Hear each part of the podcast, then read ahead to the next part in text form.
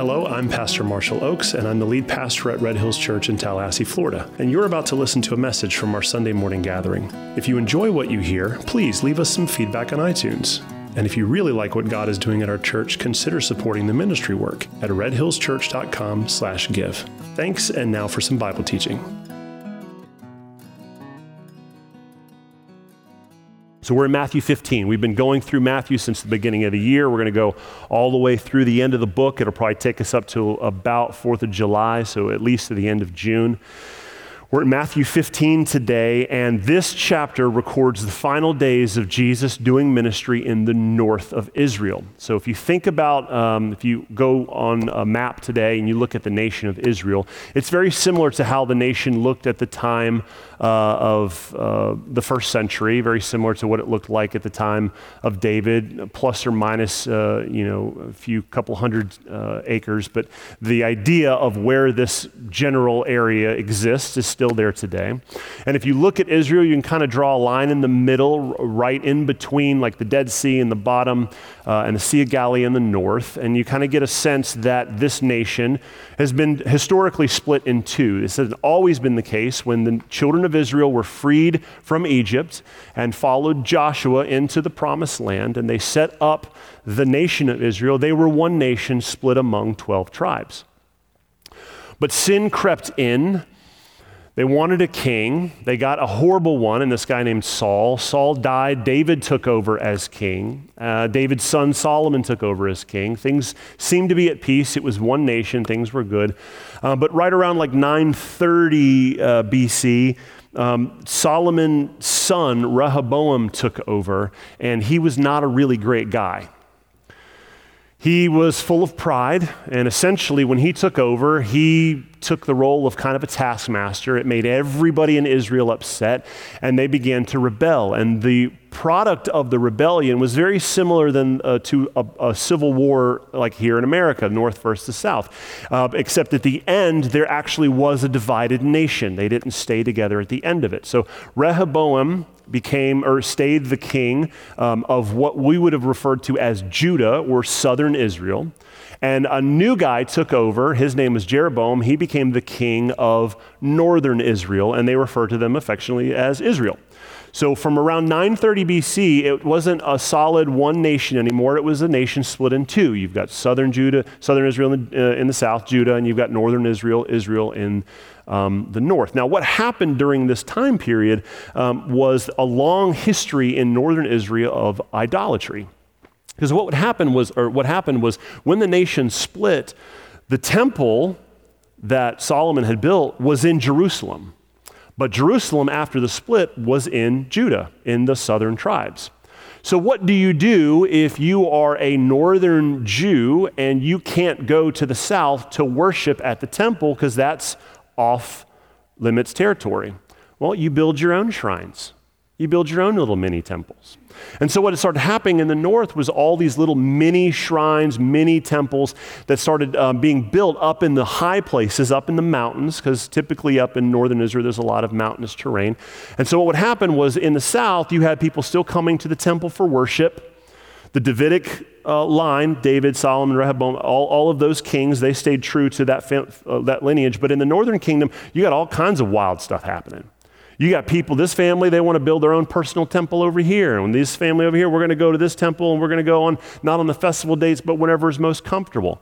And so what happened during this period from like 930 to about 722, you had the northern Israel just being wild when it came to idolatry. And prophets rose up and were, were speaking words to Israel. You need to repent. You got to tear down these high places of worship. And they didn't listen. So God rose up this nation called Assyria to come in and destroy the northern kingdom and completely wipe them out. Well, eventually that idolatry creeped into the south, and in 586, Babylon came in and wiped them out. And that's what we get during the period of like the book of Daniel, um, when there's essentially no more people living in Israel because they've all been deported uh, as slaves in Babylon. But I bring that up because what's happening in Matthew 15 today is Jesus has been ministering in the north. He's ministering primarily around the Sea of Galilee. That's where his ministry kicked off. He's going to end there today. After we finish, he's going to start heading back down to Jerusalem. But the idea that Jesus spent most of his early ministry in the north speaks volumes to us about God's heart. These are people who, for many, many years, just essentially came up with their own view and their own idea of God and they intermingled with people in the area and then they had these little weird offshoots of their own religion where it kind of you were worshiping god but you were also worshiping these false idols and it was just a complete mess. So jesus coming to these people and spending the early parts of his ministry ministering to them says a lot to us about how little geography and history um, just can't stand up to the power of jesus' redemption we as a people like to think, well, man, you crossed that line three years ago, and so you've kind of been written out of my book. You're out of my will. I'm not talking to you. Eh, the only way I can function is just make you disappear. I'm going to pretend like you don't exist. Well, God's not like that. God came to the people who historically in his family were the worst of the worst. And I wanted to bring that up before we got into Matthew 15 because I think that that is an important principle for us as Christians to live by when we're doing things like scrolling through our social media feed or when we're looking at our current circumstances like we're watching the news. It is easy for us to think we are different, we are separate, and because we have stayed true, then these other people have disqualified themselves. Well, we're told in the Bible that not until death does someone completely disqualify themselves because you can't get saved after you die. But there might be some point in the future. Imagine what it was like. Uh, some of, let's say that some of you guys came to uh, saving faith in like your 30s. Imagine what it would have been like if Jesus just at like 22 just said, you know what? You are more than I can handle. I've had enough. Right? Imagine where your family would be if Jesus had just said, I'm pulling the ejection cord. I've had enough. No, he hasn't had enough. He's patient, he's long suffering with us when we are not worth being long suffered against. We are the kind of people who it would just be it would just be easier if we were just done with. We should not have patience with each other. He should have not had patience with us. He should not have spent the early parts of his ministry in the north to people who were not faithful to him. But he did. And because he did, we should. Does that make sense? Amen. That should frame out how we view the world we live in and who we spend our time with when it comes to sharing the love of God. Amen? Okay, so Matthew 15, let's get into verse 1. We know from last week that he crossed over into an area called Gennesaret, so he's probably, uh, he's still up in the northern regions around the Sea of Galilee. This is probably somewhere around the north or possibly the west coast of the Sea of Galilee. So the Pharisees, while he's up there ministering, verse 1, the Pharisees and scribes came to Jesus from Jerusalem and said, So, uh, why do your disciples break the tradition of the elders? For they do not wash their hands when they eat. And he answered them, Well, why do you break the commandment of God for the sake of your tradition? Oof, that's a good burn. That's a really good burn. I just, I want to imagine like his face when he says it. Like he's got to say that with a smile on his face, right? Like, why are you guys breaking the commandment of God at the sake of your tradition? For God commanded, honor your father and your mother. Your mother. That's funny. Honor your father and your mother, and whoever reviles father or mother must surely die. That's God's command. But you say, if anyone tells his father or his mother, what you would have gained from me, oh, I'm sorry, I gave it to God. He need not honor his father so, for the sake of your tradition, you've made void the word of God. You hypocrites. Well, did Isaiah prophesy of you when he said, This people honor me with their lips, but their heart is far from me. In vain do they worship me, teaching us doctrines, the commandments of men. All right, let's pause right there and kind of reflect on what's happening. so, up until this point, Jesus has been ministering up in the north around the Sea of Galilee. He doesn't have a lot of critics, nobody's coming to check in on him up until this point. Some Pharisees have been coming by and making comments and questions, but we're told at this point that an official delegation from Jerusalem has now traveled all the way north up to the Sea of Galilee to ask Jesus some questions. And one of the first questions they ask him is, why aren't, you dis- why aren't your disciples honoring the traditions of our fathers? Why aren't they washing their hands before they eat? Now, this isn't the first time a delegation came up to inspect somebody's ministry. We see this happen with John the Baptist. But the irony of this idea is that a group of humans are coming up to inspect God and His Word. Seems ridiculous to me. Because Jesus is God. So a group of humans are coming to God saying, um, We have to have a conversation with you because I don't know uh, that what you're doing is what you said before. The audacity for us to look at the Word of God and say, um, I don't know if that means what you think it means. to, to assume that the position of change is on His shoulders rather than ours. Society's a little bit different, God. I know that when this was written, it was a long time ago, but we've progressed a lot as a society. There's a lot of people who have a lot of new freedoms, and I feel like that should be taken into account for some of these old, outdated commands you've given us. The audacity to tell the Creator, the one who made us, how He should run His family.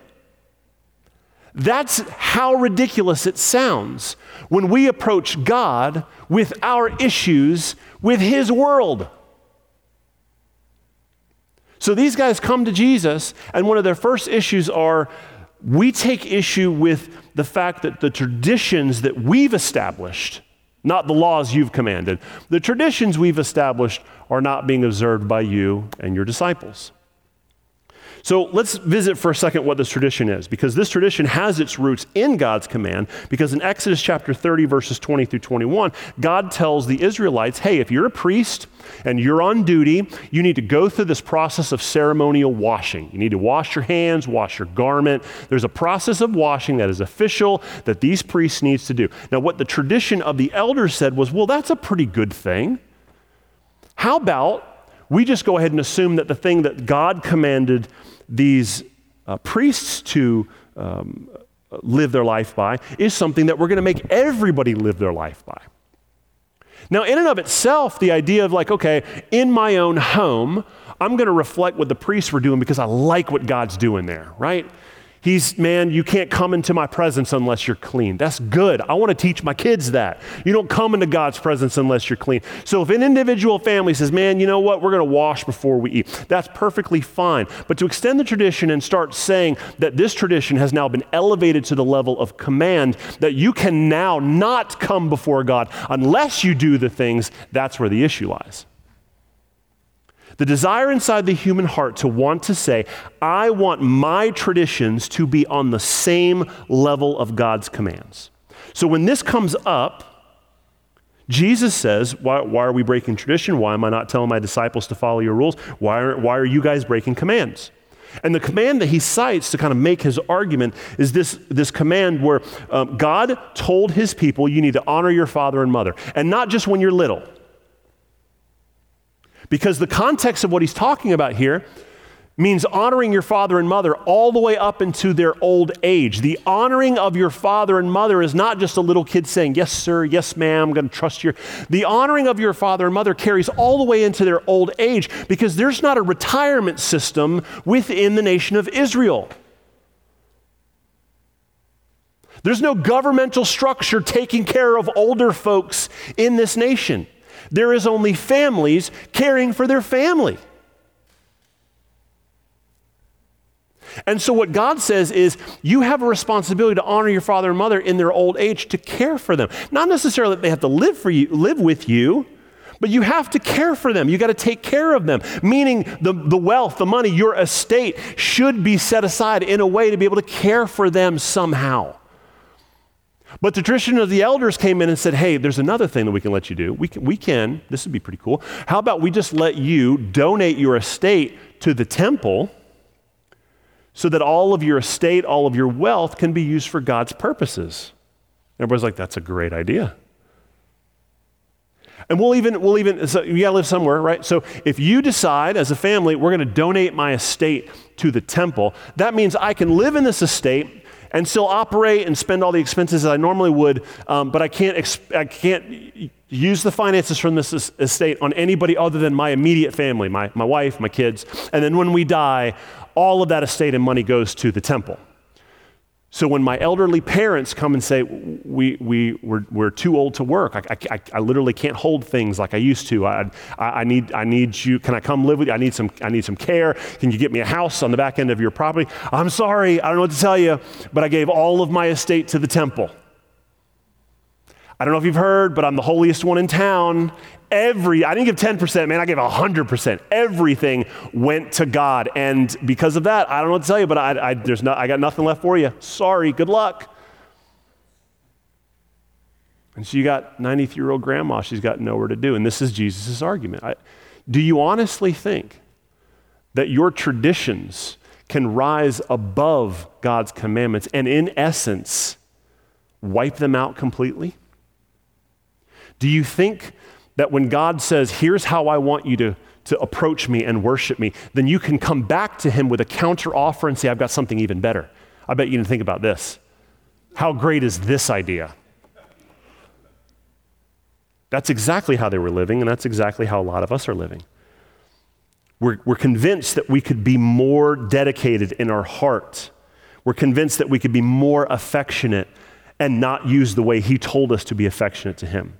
Well, his response is look, your, your worship is shallow. You're committed to God, but your heart, it's far from Him. Your hunger for teaching, it only it produces no change. You think that you're doing religious things, but actually has no effect.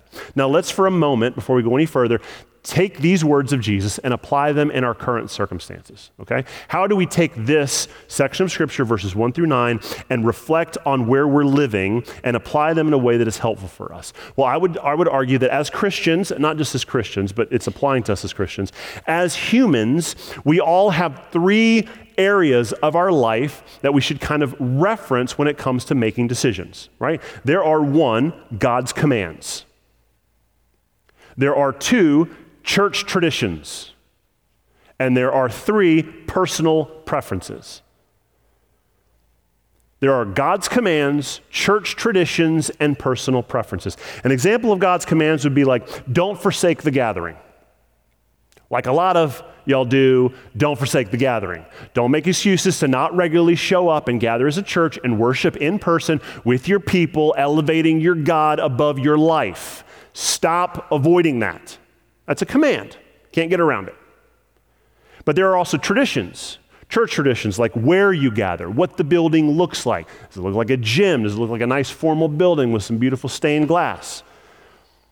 What time do you gather? Well, we traditionally gather at 10 a.m., right? We dress casually. There's tr- church traditions where, man, there, if, if I was a part of a different church tradition, I'd be wearing full on robes, not boots and flannel right? I'd have a collar, or, uh, you know, I, w- I would at least have my shirt tucked in. Different church tradition. Other examples of tradition would be like worship style, music style. Are we singing formal hymns out of a book? Are we singing words up on a screen with a band being led by a guitar or a piano? We're singing modern songs or traditional songs. And then there's personal preferences. And personal preferences get down to in, individual, your own likes, things like your own personal genre, the kind of music that you like. Some of you are into some kind of certain kinds of music, and some of you are like, oh, I'm, I'm, I'm, I like this kind of stuff, and I don't like. That's fine. That's personal preferences. No one's telling you that you got to be a, you got to like this kind of music to be a part of this church. Even if the style of worship that we sing on Sunday morning is not your cup of tea, that's okay. You don't have to go home and listen to this stuff in your car on the way home. You can listen to whatever you want. Those are your personal preferences. Other personal preferences would be like um, uh, maybe you have a, a kind of a, um, a, proclivity to a specific kind of pastor or a specific kind of teacher. Like I like people who are more manuscript, like they're, they're just reading and a little bit of eye contact, but it's really been prepared and organized.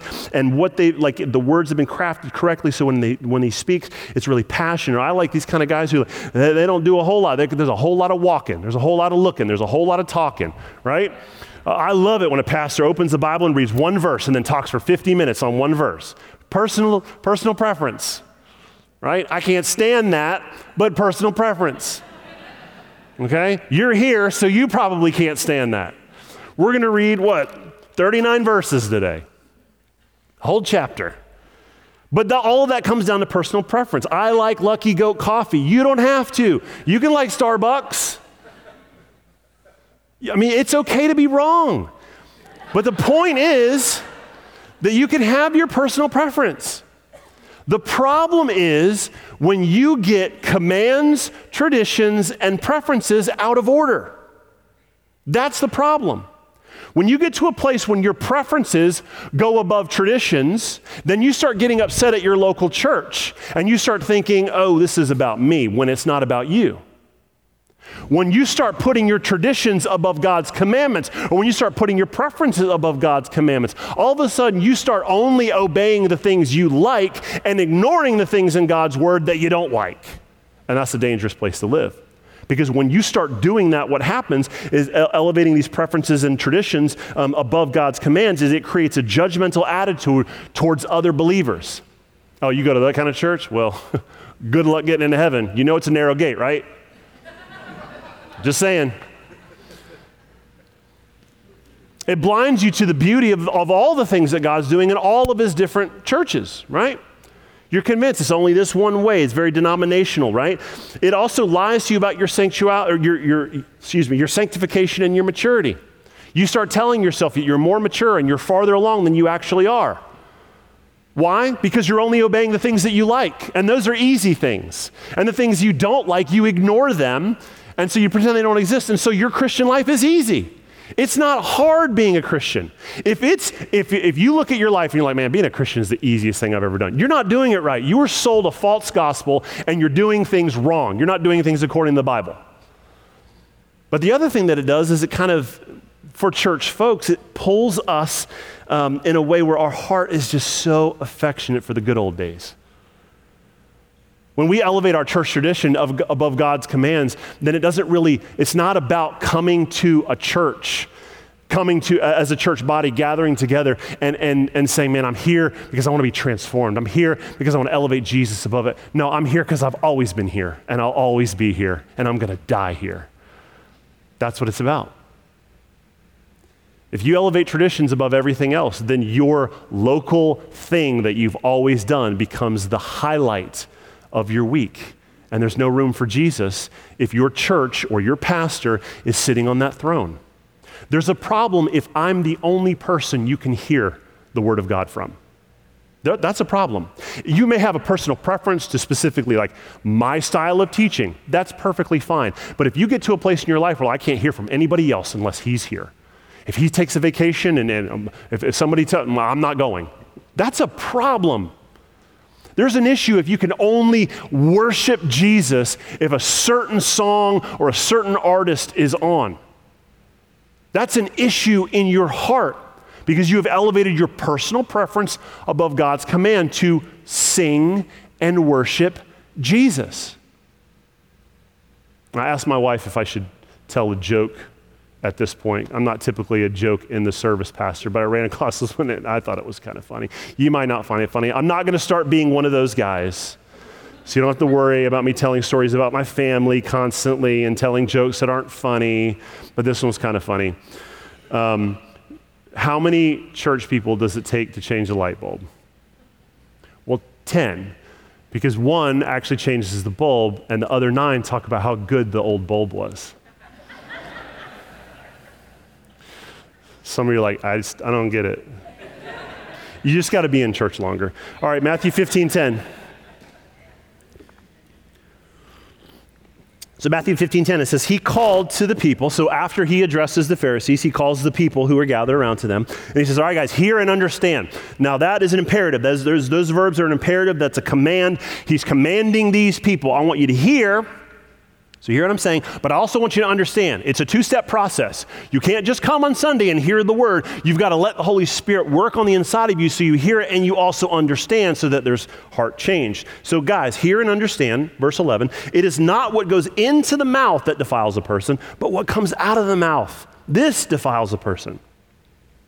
And then the disciples came and said to him, Do you know that the Pharisees were offended at you when they heard that message? it's so funny. Man, sometimes they were just so clueless. Because in their mind, they're thinking, no, these are the guys. Like, these are the guys who they were. These guys taught my, you know, Hebrew class when I was in third grade. Do you know that you offended, you know, Rabbi, whatever? Do you, do you, do you know you upset them? And Jesus, Jesus responds, he answers, Look, every plant that my Father, my Heavenly Father, has planted, um, every plant that my Heavenly Father has not planted will be uprooted. So just leave them alone. They're blind guides. And if the blind lead the blind, both will fall into a pit. Ah, well, first, Jesus, that's not politically correct. You can't talk uh, about you know that you can't say blind people leading blind people that you can't talk like that you can't talk about these religious leaders that way you, you upset them shouldn't you go and talk with them and apologize no i, I shouldn't verse 15 peter said to him um, jesus can you uh, can you explain that parable to us and jesus says are you still without understanding peter i love this peter's got enough courage to ask but Jesus is like, really? Like this one seems like it's pretty on the nose. And he responds to verse 17 Do you not see that whatever goes into the mouth passes into the stomach and is expelled? That's exactly what you think it is. But what comes out of the mouth proceeds from the heart. And this is what defiles a person. Don't you understand that the words that come out of your mouth, the things that you say, the stuff you do, it's birthed in here, deep inside you, and that stuff that comes out, that's what defiles you. For out of the heart comes evil thoughts, murder, adultery, sexual immorality, theft, false witness, slander. These are what defile a person. But to eat with unwashed hands, that doesn't defile anybody. So, what Jesus is getting across here is that there are, there are outward rituals that we do that are an expression of what we believe, but don't change our spiritual standing at all.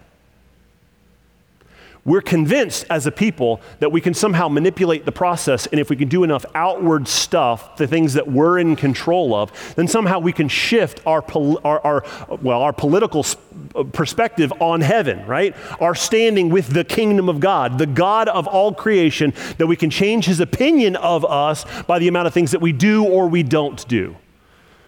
And Jesus is like, that's, that's not how it works. You're not going to be more defiled because you didn't do one thing, and you're not going to be clean before a heavenly God because you did these things over here that were outward expressions. This stuff is simply a representation of stuff that's already taken place. But you got to understand that what defiles us, what, what, what constitutes a transgression or a crossing of the line, starts in here, inside. And if that's true, then the only hope we have of some is somebody fixing stuff on the inside. You cannot get into heaven or stand before a holy God with the argument, I did more good things than bad things today. That will get you nowhere. And the reason why is because your scale is off. It is not possible for you to do more good things than bad things in a day. You were conceived in iniquity. You were born into sin. You were created into this world by your father and your mother, Adam and Eve, making disobedient choices that were passed down through the bloodline, and you were born into this world needing work on the inside. And you, since it's on the inside and you can't perform surgery on yourself, you need outside help. And Jesus is arguing look, guys, hear and understand you're not going to change your posture before a holy God by doing or not doing a list of things that you have prescribed for yourself as good or bad.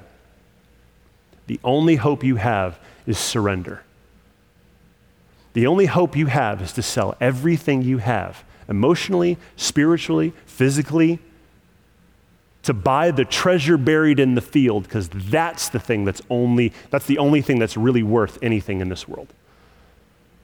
And so your idea that well, i mean I, I, I could have this thriving thing or i could have my affections turned toward this thing here in the world and also worship jesus on sunday morning. The only person you're lying to is yourself. That's not how it works. It's either complete surrender or you're lying to yourself so from here, Matthew starts, Matthew, the writer, starts giving us these two stories that really uh, draw on this powerful imagery of bread. The idea that, that Jesus is the bread of life, And He of Himself feeds us in a way where we can't be fed by anything else. So think of it like this the world wants to feed your soul with all this garbage, and Jesus wants to feed your soul with Himself. He wants to be your portion. Now, you can feast on the garbage of the world and feel some sense of, oh, that was tasty, but you're really just eating out of a garbage can. There's still a little bit of flavor in the garbage can, but it's still a garbage can. Or you can feast on Jesus. You can feast on the bread of life. And we're told that He fills us in a way that nothing in this world can fill us. So that is the imagery baked into, pardon my expression, baked into this idea of bread that we're going to talk about. Now, it's not specific, he doesn't call that out, but this is what's underneath the surface of Matthew tying these two stories of bread together. Let's read the first one, Matthew 15, 21 through 28. Uh, for those of you playing at home, you can also, this story uh, is paralleled in Mark 7. So if you want to go read this from another perspective from here on, go to Mark 7 later on and read it. But we're in Matthew 15, 21. It says that Jesus went away from there and withdrew to the district of Tyre and Sidon. Now, Tyre and Sidon are uh, cities that are in uh, Lebanon today. So if you looked at the map, that's what they would be. They're kind of on the coast, but they're certainly in Gentile regions. This is not Israel. It is cities inhabited almost entirely of Gentiles. Uh, a Jewish historian named Josephus tells us there were uh, a lot of Jews living in this area because of Roman persecution, but Jesus doesn't go to minister to any of the Jews. He's only talking to one Gentile wise in this city. So, verse 22 Behold, while he's in these cities, a Canaanite woman from the region came out and was crying, Have mercy on me, O Lord, son of David. My daughter is severely oppressed by a demon. But he did not answer her a word. And his disciples came to beg him, saying, Man, will you send her away? For she is crying out after us. So she's not stopping, she's persistent. So finally, he answers he says, I was sent only to the lost sheep of the house of Israel. But at that moment, she came and she knelt before him, saying, Lord, help me. Lord, help me. And he answered, It's not right to take the children's bread and throw it to the dogs. And she said, Yes, Lord, but even the dogs eat the crumbs that fall from the master's table. Oof. She was sharp. Jesus responded, Oh, woman, oh, woman, great is your faith. Be it done for you as you desire. And her daughter was healed instantly. Now, the region Jesus is in was like northwest of where he was in Galilee. And I think that Matthew is telling us that he traveled there because Jesus is trying to get us to understand. He's, well, he's trying to get his disciples to understand, but he's also trying to get us to understand. This trip demonstrates something very profound that Gentiles have always been part of the plan. If you all go all the way back to the Old Testament, there's this girl named Rahab the harlot who spared a couple spies when they went into Jericho. And later on, she marries into the family. She's not a Jew, but she marries into the family, and she's in the bloodline of Jesus. Jesus takes time away from the northern region of Israel to go minister in these two cities. And I, I, can't help but feel like what he's doing geographically is teaching his disciples that, hey, there's coming a day when these folks are going to hear the message too. So just know that. It eventually comes around in Acts 15 in the Council of Jerusalem where they make the decision hey, yeah, the, absolutely. God has said all along he was going to rebuild the tabernacle of David. He said all along the Gentiles were part of it. So who are we to tell God that they can't be part of his plan? And I think what Jesus is doing by going into these regions, he's communicating that these people were always part of the plan that he was going to come near to the Gentiles. God would be amongst the people. And that is good news because most of you in here are not Jewish. And the only reason why we are brought into the family is because God, in his mercy and his love and in his grace, grafted us, the outsiders, into the people of promise through the blood of Jesus. And that's good news. So on this trip, he meets this Canaanite woman and she's crying out, but she says a few uh, interesting things. She cries out, Son of David. She calls him Lord. So she's affirming his power and his role. She knows who he is and she's appealing to his authority. She's persistent in her requests and she's appealing to Jesus for compassion. Lord, please help me. My daughter is possessed with demons. Help me. And what's interesting is she, a Gentile, is modeling the kind of faith that Jesus wants to see in his own people. Now, Jesus knew that this woman had faith because he's Jesus, he knows everything. But I think he's talking with her for our benefit. This conversation they're having was recorded by Matthew for the early church, but also for us. It teaches us something very important about the way we should approach our Father. We should approach Him with persistence in prayer and it informs us on how we should view outsiders. Jesus had time for those who were perceived as outside. Jesus loved when his people persisted in prayer. So, those are qualities about the way we should live and the way we should pray that we should model from this story. But it also teaches us that we shouldn't get offended at Jesus' words because did he call her a dog? Yes and no. Like, well, I mean, how often do we read Jesus' words and we're like, well, that is very offensive to me? I don't know how I feel about that. I'm going to have to go back and think about that for a moment. Like the audacity, the humor, the fact that we hear God saying something from His Word and we have to go think about it. Well, it does sound silly, but that's the truth because the depth of sin in our life, the root, it's deeper than you think. It affects the way you think. It affects your bank account. It affects your calendar in ways you can't imagine. It affects your parenting. It, it affects the way you react to people while you're driving in your car. It's deep. And so when you hear the truth, you do have to go back and you've got to understand not just whether this is true, but how much this affects and what it's going to start pulling up.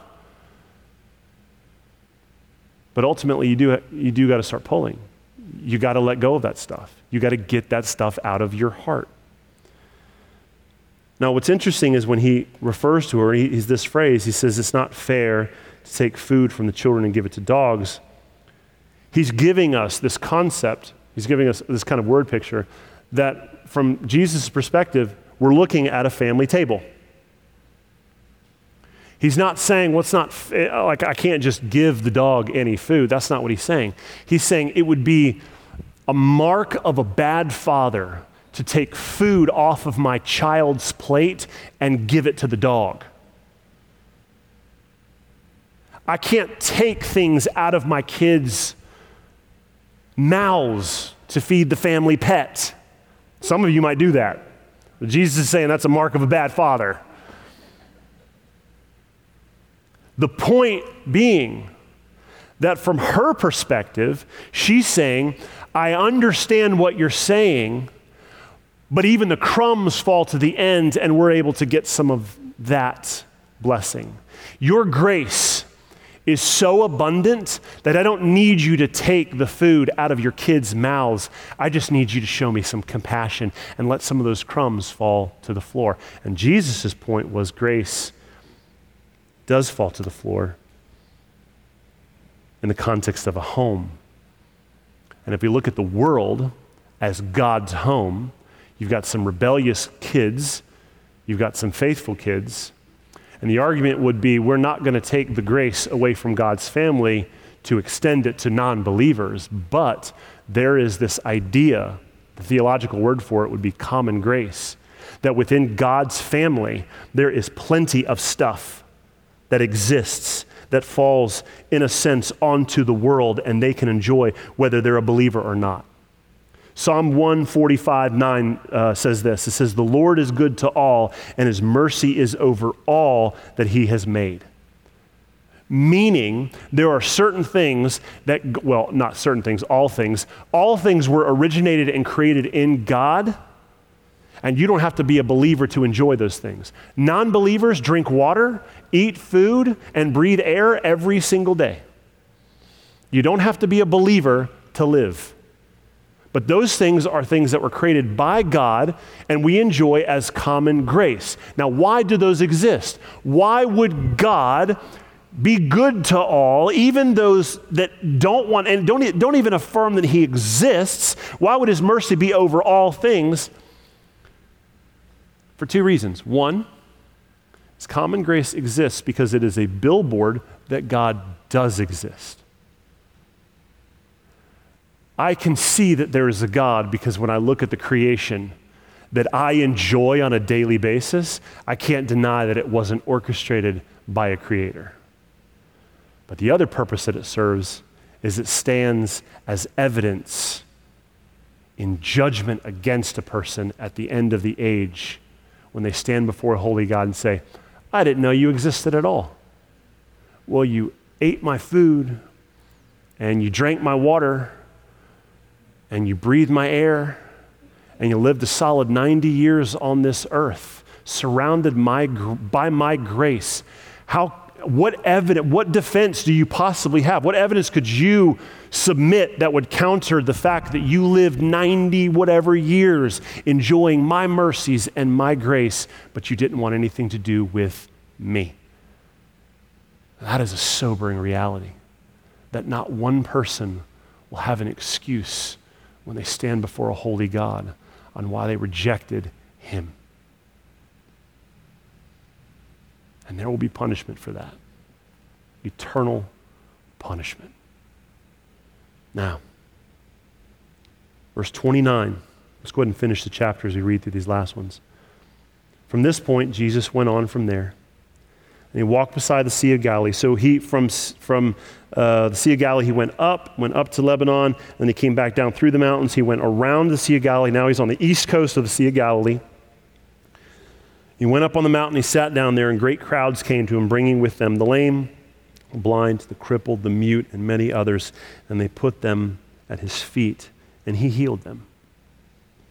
So that the crowd wondered when they saw the mute speaking, the crippled healthy, the lame walking, the blind seeing, and they glorified God, glorified the God of Israel. So at this point, verse 32, then Jesus called his disciples to him and said, I have, I have compassion on the crowd. Well, no kidding, Jesus, you've just been healing everyone they brought to you. Your compassion is what drew the crowd. But he has compassion on them now because they're hungry. They've been with them now for three days and they've got nothing to eat. And I am unwilling to send them away hungry lest they faint on the way. And the disciples said to him, well, Where are we going to get enough bread in such a desolate place to feed so great a crowd? And Jesus said to them, Do you remember when I did? No, you remember last chapter when? No. And Jesus said, How many loaves do you have? And they said, Seven and a few small fish. And directing the crowd to sit down on the ground, he took the seven loaves and the fish, and having given thanks, he broke them and gave them to the disciples. And the disciples gave them to the crowds. And they all ate and were satisfied. And they took up seven baskets full of broken pieces left over. And those who ate were 4,000 men, not even counting the women and the children. And after sending away the crowds, he got into the boat and went to the region of Magadan.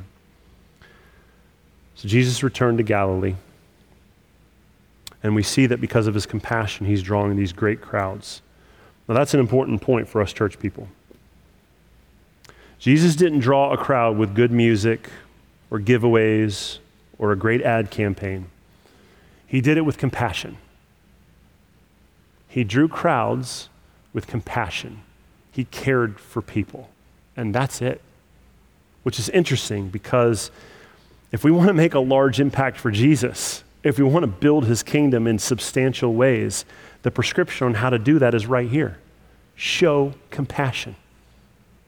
Show compassion. That's it. That's what it takes to be a healthy church. Show compassion not further and establish more programs or build a bigger building or chase some vision or dream. It's show compassion. That's what drew the crowds. That's the impact Jesus made when he showed compassion, which is funny to me. Because for us, Really, all it means is leading people to the deep well of God and showing them how to drink. All it means is bringing people into our homes and breaking the bread of Christ and showing them how to be fed. And we think, man, there are so many amazing things that could be done if we just established a few more programs in this church. We've got the prescription for what we're supposed to follow, but we're convinced it's something else. Now, it can't be that easy. It can't just be showing compassion. It's got to be showing compassion and something else. I, I, got news for you it's nothing else. Jesus didn't even have a home to live in, he didn't even drive a car, he didn't own an airplane. He showed compassion, and that is what made the difference. So when Jesus is gathering this crowd in a desert, desolate place, out of this compassion, he wants to feed them. This is where we're going to close up today. And what he did to show compassion is he says, Look, these guys are hungry. I don't want to send them away hungry. So what are we going to do? How do we feed them? And his disciples like, well, I got, you know, these little, I got just a couple loaves of bread and some fish. It's not much. And Jesus says, give it to me. He broke it. He took the seven loaves of bread and the fish, he spread it around, and it was, it was enough to feed over 4,000 people. Now, this is an important principle in this section of Scripture that the work of God is almost always accomplished by the giving of the little we have. Now, this is important. God doesn't need what you have, but you need to give what you have to God. That's the need. He doesn't need your stuff. He doesn't even need you. But in His grace and His mercy, He loves more than anything bringing His kids to work with Him and letting you guys get the joy of sending an email. Guess what? The email was going to be sent whether you showed up or not. But the joy that you experience in participating in dad's work and the joy he gets in bringing his kids, that is unmatched, and it's why he asks us to join him. Not because he needs us, but because he takes joy in using us. So, what he asks is, how are we going to accomplish this work? I mean, I got a couple ideas, but how are we going to accomplish this work? What he's looking for, his eyes are to and fro. He's looking for those who want to partner with him, and, and he's looking for those who just say, well, I mean, I, I don't have much. All I've got is this one little talent. It, you, you, gave it to me, so uh, the least I could do, I guess, is to give it back to you. And he's like, That's exactly what I wanted. But, but Jesus, it's not going to be enough. My one little thing, my, my one little resource, my one little gifting, my one little talent, it's not enough to make the impact. The whole world is going to hell. It's not enough. And Jesus says, It's enough in my hands. It's, it's not enough in your hands, but it is enough in my hands. So, what I need is for you to stop holding on to it. I need you to open your hands, let it go. I'll break it, and I'll multiply it. Now, here's the funny part about this. If you have been in church for any length of time, you've probably heard that message. You've probably heard it from this section of Scripture. In fact, you might have even heard me teach it when we went through this in Mark, or last week when we were reading the feeding of the 5,000. It is a common understanding in the uh, teachings of the church um, that when God takes the little we have, He has the ability to multiply it. So it's not a new message. So if you came here today saying, Well, I kind of feel let down because I knew that already, circle back to the joke that I said just a minute ago. Guess who else already knew it? The disciples. They just, last chapter, they just watched Jesus feed 5,000 people by multiplying a little kid's lunch. So you're telling me that not one single person, not one of the 12 disciples said, Jesus, can you do that thing you did last week?